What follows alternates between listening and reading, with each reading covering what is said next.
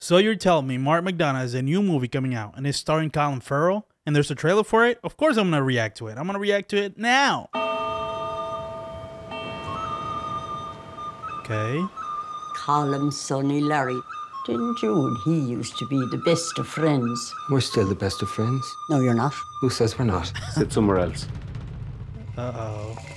Uh oh. Drama. Now, if I've done something to you, just tell me what I've done to you. When you didn't do anything to me. I just don't like you no more. You didn't me yesterday. Oh, okay. This is already Why a does he great not want to be friends with you no more? What is he, 12? What the hell's going on with you, me feckin' brother? Dull, Siobhan. But he's always been What the hell? What's The other going night, on? Two hours you spent talking to me about the things you found in your little donkey shite that day. Well, it wasn't me little donkey's shite, it was me pony's shite, which shows how much you were listening. This is already hilarious. Colin! If What? you don't stop bothering me, I have a set of shears at home, and each time you bother me from this day on, I'll take those shears and I'll take one of my fingers off with them, and I'll give that finger to you until I have no fingers left. Does this make things What the clearer fuck?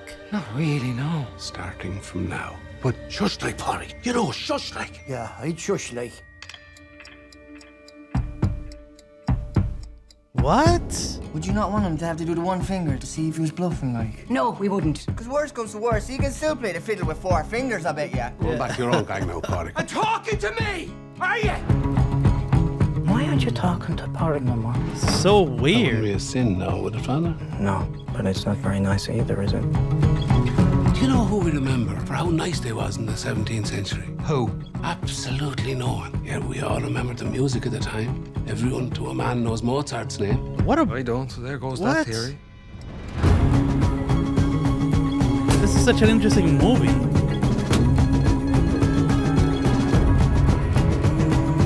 Wow. Can't be waiting around for any more of this madness. Ah! Just call it quits. We won't call it quits. We'll call it the start. What? What the fuck? Oh, wow. Okay, well, that's certainly one of the funniest, just on paper premises I've ever seen for a movie, I think. Just the premise is just that all of a sudden, your best friend doesn't want to talk to you anymore. you have no idea why. And it looks like, as I'm sure you know, it's a Mark McDonagh movie, so I'm sure things are to escalate very quickly. But that being the starting point of this movie is so friggin' funny to me. It's funny because it's so ridiculous. Like, you can even think about like I got a little bit of a uh, Yorgos Lanthimos vibe with this movie for sure because Yorgos Lanthimos movies, you know, especially considering Colin Farrell's in the trailer for this movie, you know, immediately I just think back to The Lobster and how kind of crazy and ridiculous the premise was. Or same thing with Barry Keoghan, you know, the thing about him being in a Yorgos Lanthimos movie, uh, uh, what's it called, The Killing of a Sacred Deer, that also had an insanely ridiculous kind of premise. So I definitely get Yorgos Lanthimos vibes, uh, but I guess it's mainly because I don't see any like strictly, you know, crime genre type events happening in this movie. If that makes sense, like it doesn't seem like this is a crime movie, uh, which you know that's what typically makes what Mark McDonagh does stand out. But when you strip the crime part of it away and it's just kind of a ridiculous like a ridiculous funny premise for a movie that you know is going to escalate definitely getting a lot of Yorgos Lanthimos vibes I and man the more I mention Yorgos Lanthimos the more I'm like man I really miss him what the fuck has he been doing I know he has a movie coming out this year with Ramy Youssef and you know uh what's his name uh uh, uh Jerrod Carmichael uh and I think Emma Stone like I'm very excited for that. I love Yorgos Lanthimos, but just this movie, the tone of this movie reminded me how much I miss, you know, his movies. But doesn't to take away anything from Mark McDonagh. I think this movie's gonna be very. I mean, it's already very funny. I mean, this is a hilarious trailer already. That's what's funny to me about it. It's just like, oh, okay, I guess that's just the premise. It's just, hey, you know, why don't you want to talk to me anymore? if you talk to me, I'm gonna cut my fingers. and then the conversation of like, just do it once, just to see if he bluffs. and I'm not surprised because I mean, even if you've never seen any Mark McDonagh movie, you've probably seen the the meme or the funny picture of In Bruges with uh Colin Farrell and I think Brendan Gleeson too. Uh, Is that his name? I don't know what his name is, but it's about like if you kill yourself, I'll if you shoot yourself, I'll kill you or something like that. I don't know if you guys have seen that image. It's a very funny image, and it kind of shows what kind of humor he has, and so that's definitely coming through in this. It's great that he's coming back to Ireland. I presume those sounded like Irish accents to me.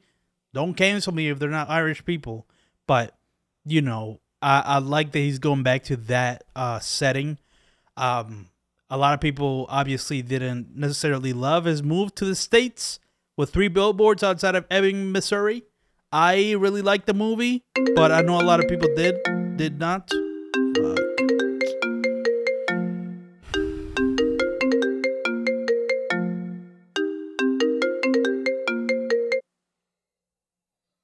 Let's keep going.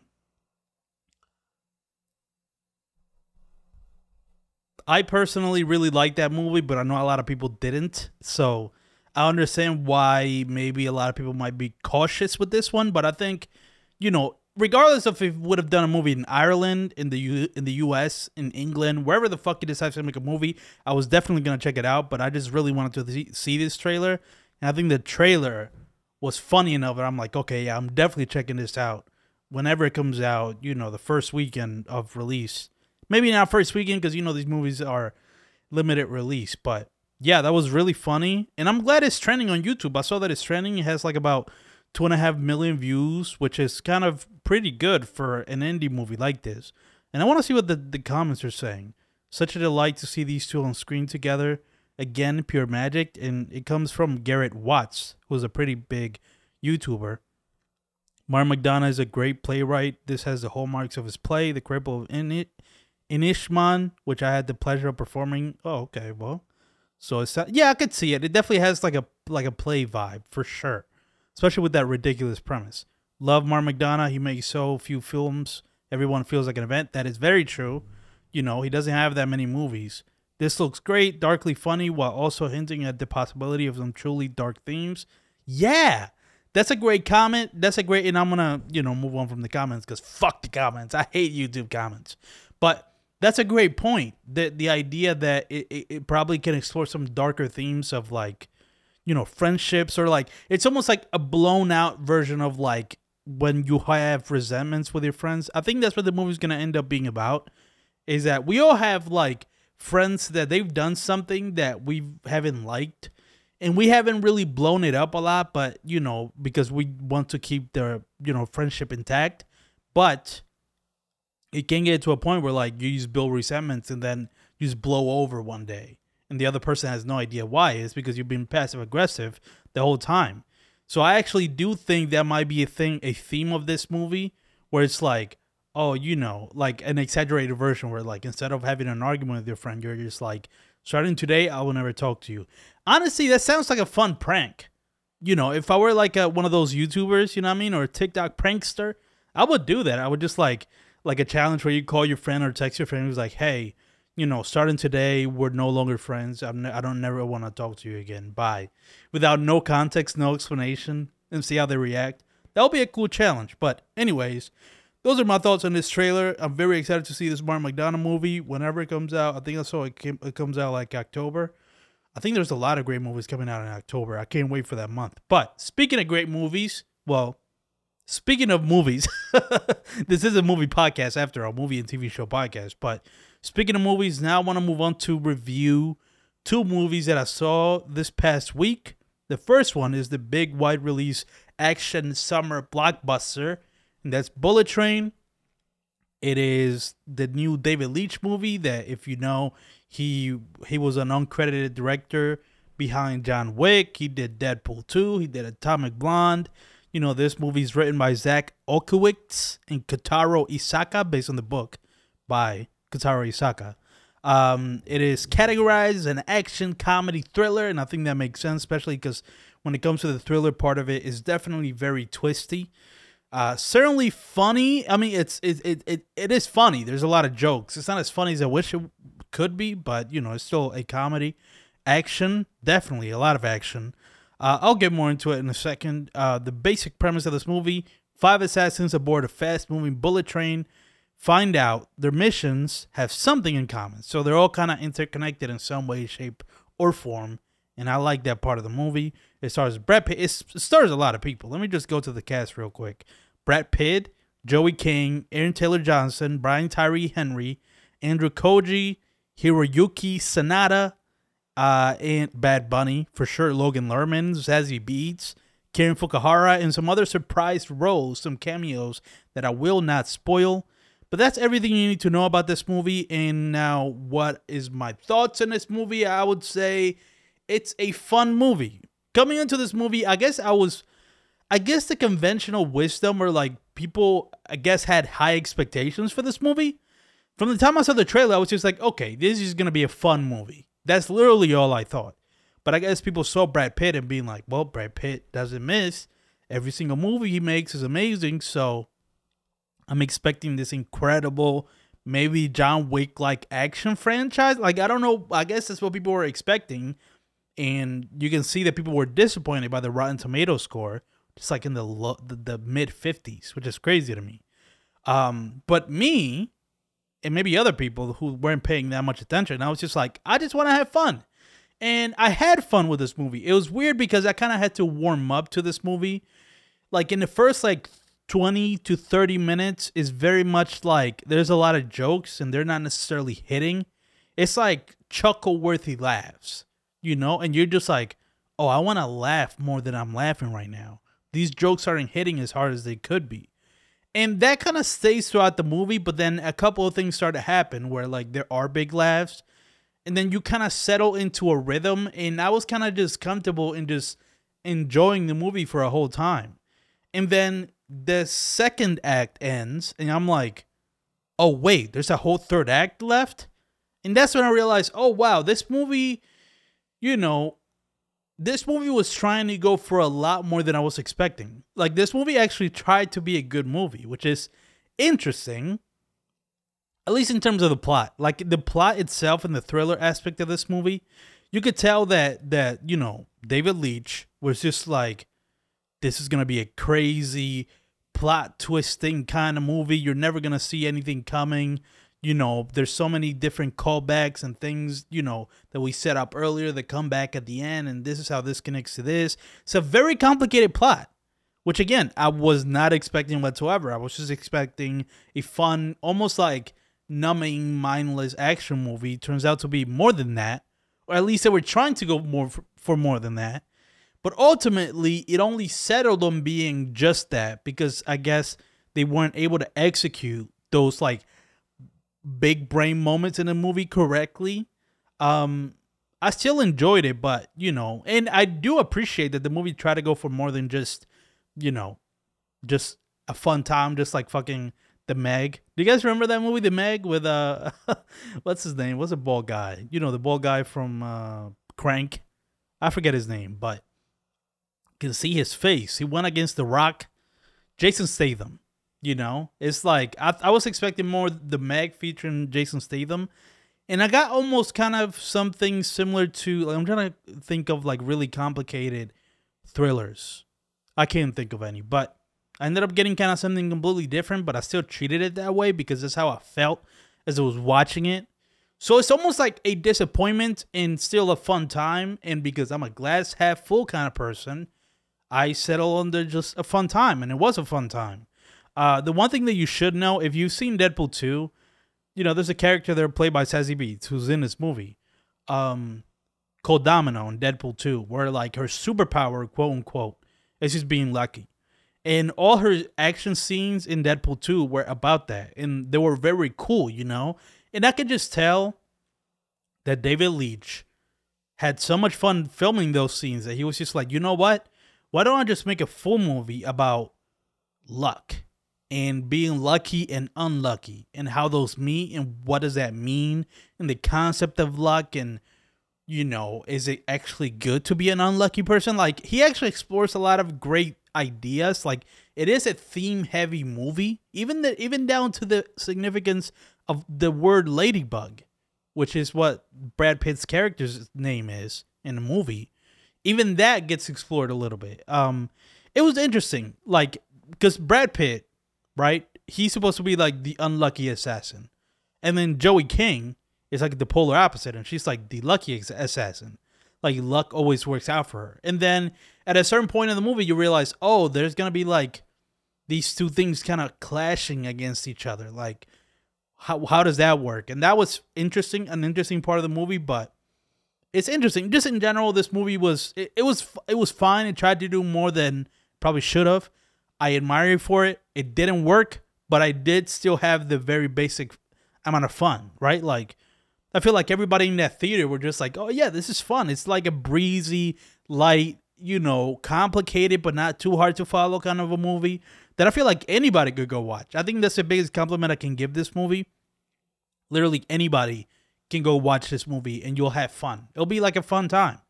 And you'll have enough happening plot wise where you won't get bored or like check out. Like you do kind of still have to pay attention, but you don't have to like rack your brain with what's happening and you can just kind of sit back and relax. You know, it's one of those movies. Uh, I was talking to my friend Dion, not a critic on YouTube. Check it out. And he told me that, you know, he asked me if this felt like a streaming movie or like a theatrical movie. And in a way, it does kind of feel like a streaming movie only because we've been getting so many of these kinds of movies from Netflix. Like Netflix has been pumping out these kind of movies. Like this is better than all those Netflix movies, I think, in my humble opinion. But you know, like the Gray Man, Red Notice. Um, there's more, but I can't think of them. Uh, what's the one with the lightsabers? I forget. But yeah, there's been a lot of these movies, specifically with Ryan Gosling. Hint, hint, wink, wink, where you know it gives a similar vibe, and I think Netflix has fucked it up for movies like this because now people are like, I could have seen this at home, which is fucked up. Thank God for Zaslav. You know what I mean? He's truly making things great with movie theaters, right, guys? Uh, but yeah, that's that's uh that's uh that's all I want to talk about with this movie. Um, I do recommend it, but don't expect anything too crazy. You're gonna be surprised by how much is happening, but don't get too invested in it because it doesn't ultimately pay off. But it's still just a fun ride, you know, no pun intended. So yeah, I, I would I would advise people to check it out. It's a pretty fun movie. And now let's talk about an actual great movie. You know, this is definitely not an action summer blockbuster. Uh, definitely an indie kind of a movie, but I do want to talk about it because this was a wild time. This movie is called Resurrection. Um, it is directed by Andrew Semans. Semans. That's a funny name. It was written by Andrew Semans as well. Is categorized on IMDb as a, as a crime, drama, horror. I don't know crime. I don't know where the fuck they're getting crime from. I don't know if there's any there's necessarily a crime happening. It's definitely drama and horror and like psychological thriller as well. I would add in there.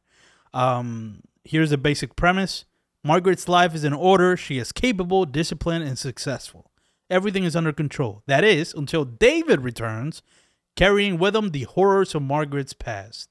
That's actually the perfect way to describe this movie without spoiling anything. Uh, it stars Tim Roth as David and Rebecca Hall as Margaret. And is that is Grace Kaufman the girl, the daughter? Yes.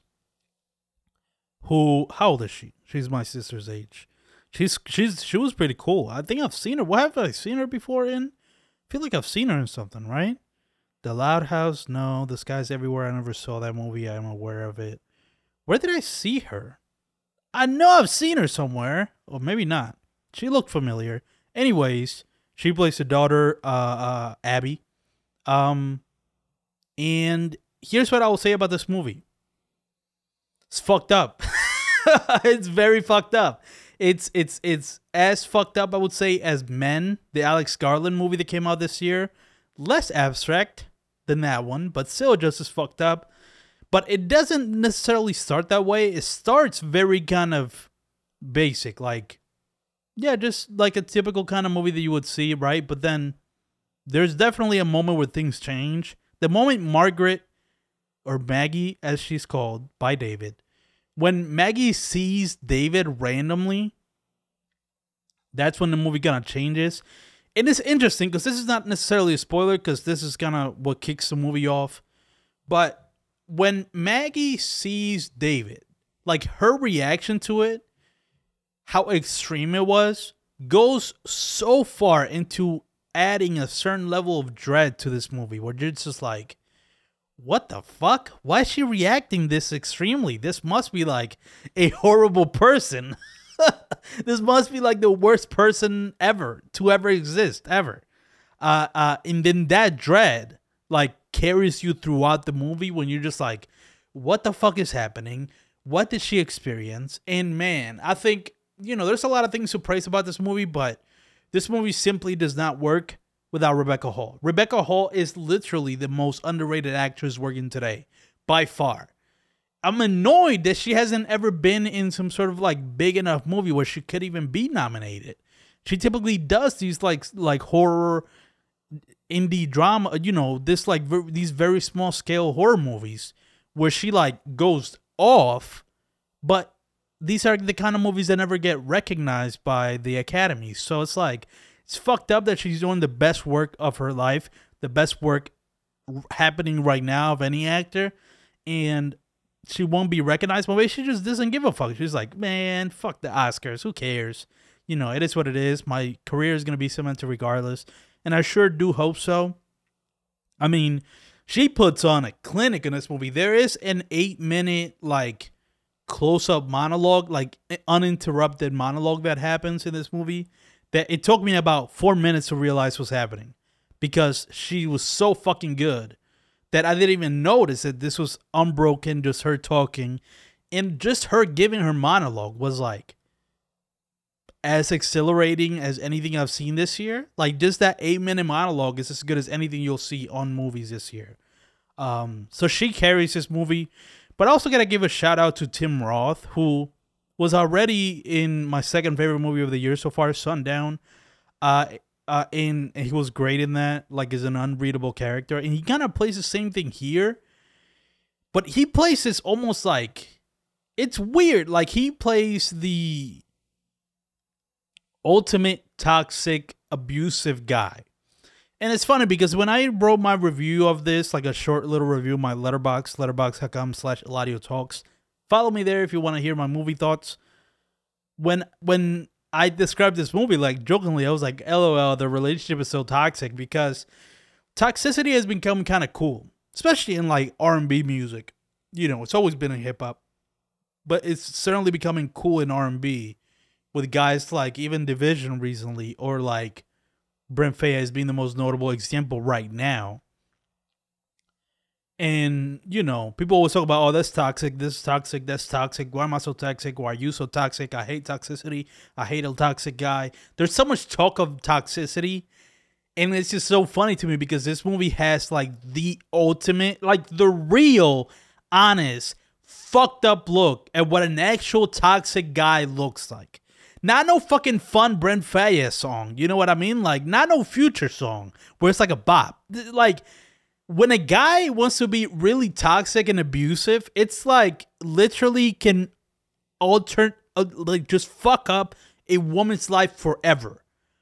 And the thing that was so scary about this movie is that the toxic the tactics that this Tim Roth guy used, that David used on Maggie, were like so fucking mind fucked. Like it, it was the ultimate mind fuck, and this movie did such a great job.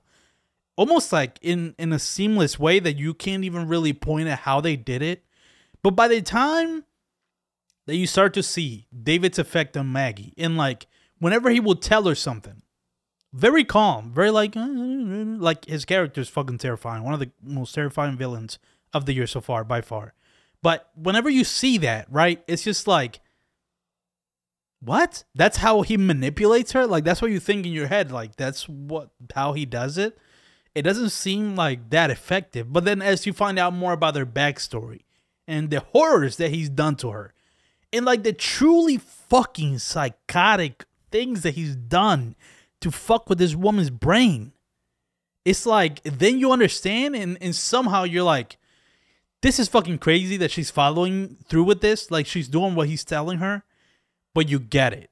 And that's like the absolute highest compliment I can give this movie. It's like the places this movie goes, the fact that you understand why the things that are happening happen, you're just like, wow, this movie's fucking masterful at that then. And it absolutely, without spoiling anything, is one of the most fucked up endings of the year so far. The movie, even before it got really fucked up, it was still very upsetting because it was real.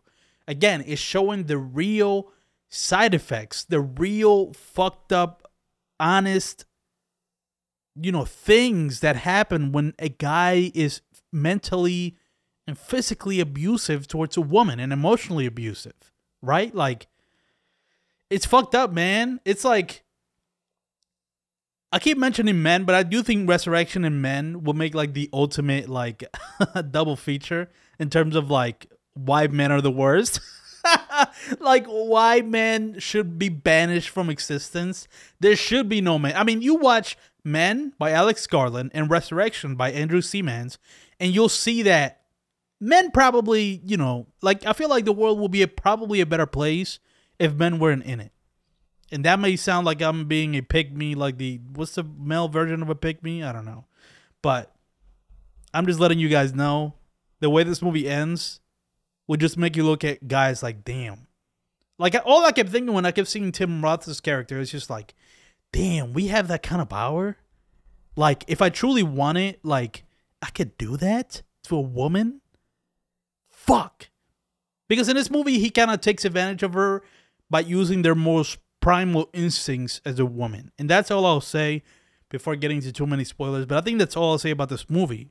This is definitely in my top 10 of the year. The more I think about it and the more I talk about it, the more I want to show it to other people. I'm just like, damn, this might be actually, might go up to my top five. This movie's fucking amazing, man. And, um, yeah, if you think like Andrew Tate or Sneako are misogynist and manipulative and toxic, just wait till you watch this movie.